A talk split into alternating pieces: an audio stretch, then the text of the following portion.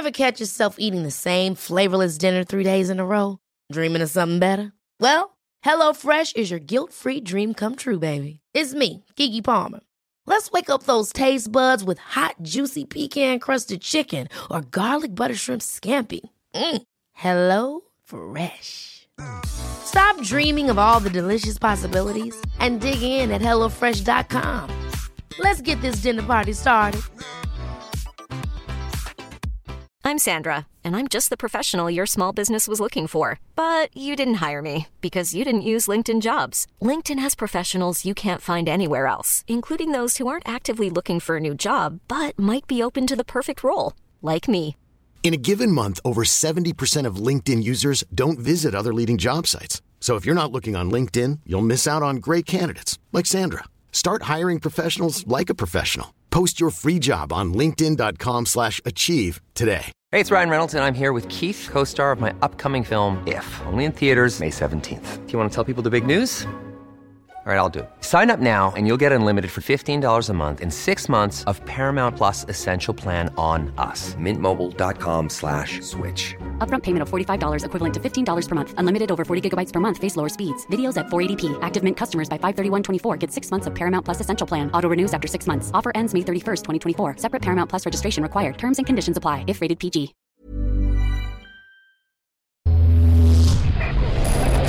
Frecuencia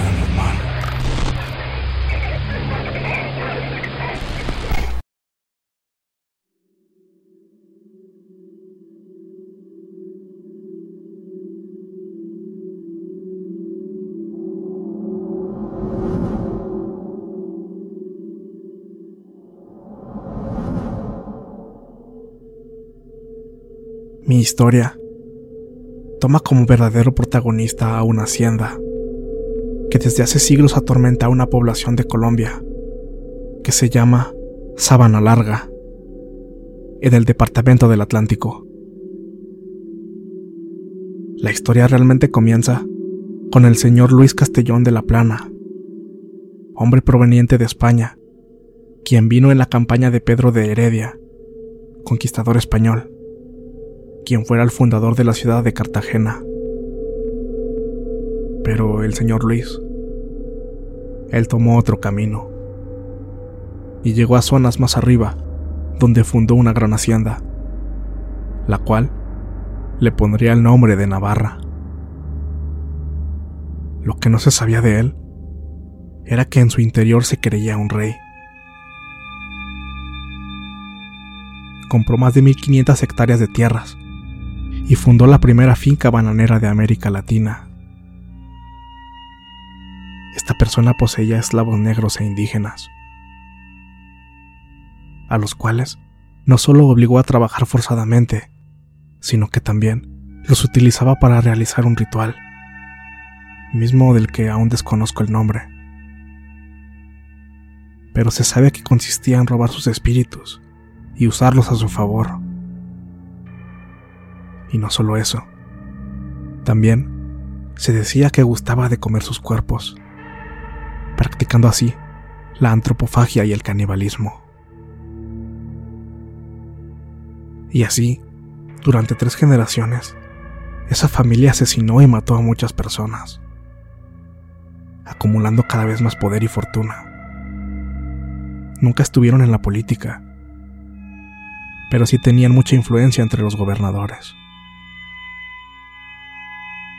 Un día, una de sus nietas se rehusó a obedecer a su familia y a seguir con sus prácticas oscuras. Entonces, la abuela ordenó sacrificarla. Mientras ella dormía, su madre la atrapó, pero ella le propinó un fuerte mordisco y burlando a todos, logró escapar de la hacienda esa misma noche y huyó para ya nunca más volver. Y hoy en día, una descendiente de esa niña narró la verdadera historia de la hacienda y todo lo que ahí sucedía. Así es como se supo de todos los horrores cometidos dentro de sus territorios. No sé cuál es el culto que practicaban, ni qué influencias tenían. Pero en la Guerra Civil Española murieron 100 soldados republicanos, y eso obligó al general Márquez a invadir la finca, destruyéndola y quemándola toda. Todos los descendientes de los Castellón murieron en ese incendio, y en teoría ese fue el final de esa familia. Pero, por el contrario, así fue como inició la leyenda y la maldición de la hacienda navarra. Misma que, por cierto, luego de este suceso, quedó completamente en ruinas. La gente comenzó a decir que desde entonces hay apariciones y manifestaciones fantasmales en el lugar. Y todo aquel que ose adentrarse en el interior de la finca será testigo de un sinnúmero de horrores. Hace tiempo, unos investigadores paranormales ingresaron para explorar y estudiar el lugar. Pero no duraron mucho tiempo dentro. Ellos salieron completamente aterrados y no soportaron más estar ahí. Se habla mucho del caso de un joven que se adentró en el perímetro de la finca para robar un racimo de uno de los bananos. Se dice que, luego de venderlo, murió trágicamente en un accidente. Se dice también que otro joven tomó otro racimo de los bananos y poco después sufrió un percance que lo dejó sin poder hablar ni moverse. Como podrán notar, hasta ahora solo les he mencionado de forma muy breve algunos sucesos. Pero deben saber que no es necesario adentrarse a la finca para convencerse de que ahí suceden cosas extrañas. Unos estudiantes del Colegio Agropecuario del Departamento del Atlántico cuentan que cuando les ha tocado pasar por ahí, ven a una familia vivir en esa casa como antes. No sé si son fantasmas. En realidad no lo sé. Algunos dicen que han visto a la señora pasear en su coche. Muchos otros cuentan haber visto siluetas de personas ahorcadas. Y una de las cosas más aterradoras es que a veces, en mi pueblo, por las noches, aún se pueden escuchar a lo lejos los gritos y lamentos de los esclavos siendo azotados y torturados hasta la muerte.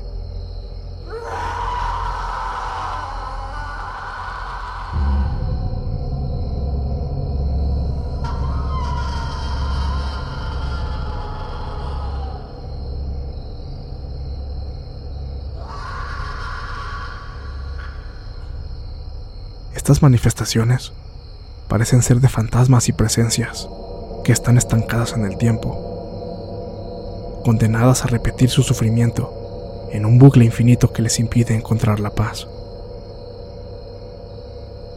Cuando esto último ocurre, todos prefieren encerrarse en sus casas, aterrados, a esperar a que el ambiente vuelva a la normalidad.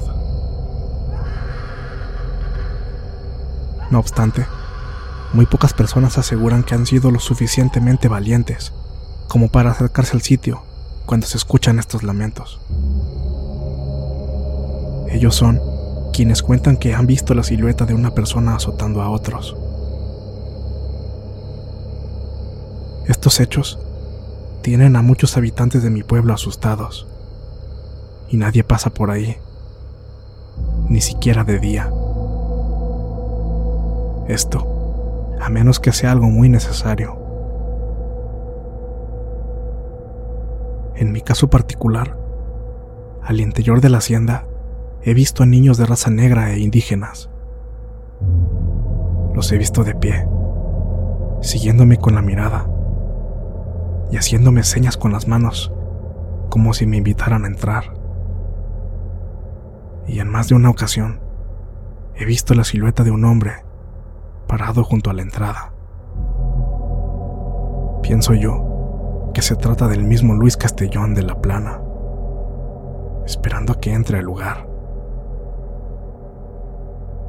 Yo trato de ignorar estas cosas Intento mantener mi vista al frente.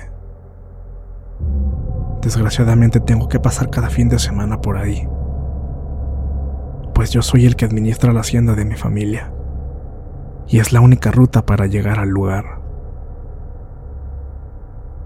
Sé que tal vez no me creerán, pero esto es real. En serio me gustaría que todo esto fuera mentira, pero este lugar maldito realmente existe. Aún hoy en día, no hay muchos registros oficiales de la Hacienda Navarra. La verdad, son de esas historias donde todo un país quiere ocultarla. Con el fanatismo religioso que hay en mi país, ya se imaginarán que esta historia es casi prohibida. Se ha tratado de ocultar el lugar al turismo, negando su existencia y borrándolo de todo sitio oficial que hable sobre ella. Aquí casi todos en el pueblo odian ese lugar. Basta con mencionar el nombre de la hacienda para hacer que todos se estremezcan. Pero esto no solo es odio, es temor de las cosas que hay ahí y de la energía tan negativa que envuelve el lugar. Y no los culpo. Realmente, a mí me aterra todo de esa hacienda. A diferencia de otras historias, esta tiene la característica de que aquí los fantasmas matan y los demonios custodian celosamente ese portal que hay en el lugar. Se dice que la única forma de cerrarlo es con la sangre de uno de los integrantes de la familia Castellón. Pero, lógicamente la descendiente que aún vive no quiere saber nada de ese lugar. Yo soy David Alonso, aquel Torres, de Cartagena, Colombia. Es la historia que yo les comparto. Y si quieren saber otros detalles, por favor, háganmelo saber.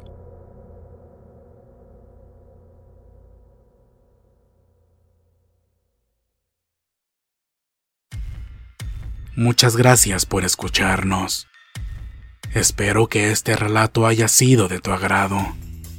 Te invitamos a continuar disfrutando de nuestras historias y recuerda seguirnos también en YouTube para vivir la experiencia completa en video, ya que comúnmente mostramos distintos tipos de evidencia, como fotografías y grabaciones del lugar de los hechos.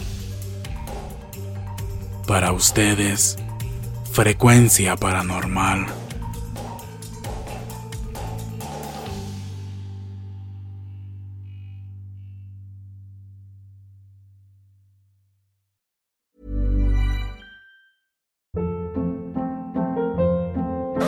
Hold up. What was that? Boring. No flavor. That was as bad as those leftovers you ate all week. Kiki Palmer here, and it's time to say hello to something fresh and guilt-free. Hello Fresh. Jazz up dinner with pecan-crusted chicken or garlic butter shrimp scampi. Now that's music to my mouth. Hello Fresh. Let's get this dinner party started. Discover all the delicious possibilities at hellofresh.com.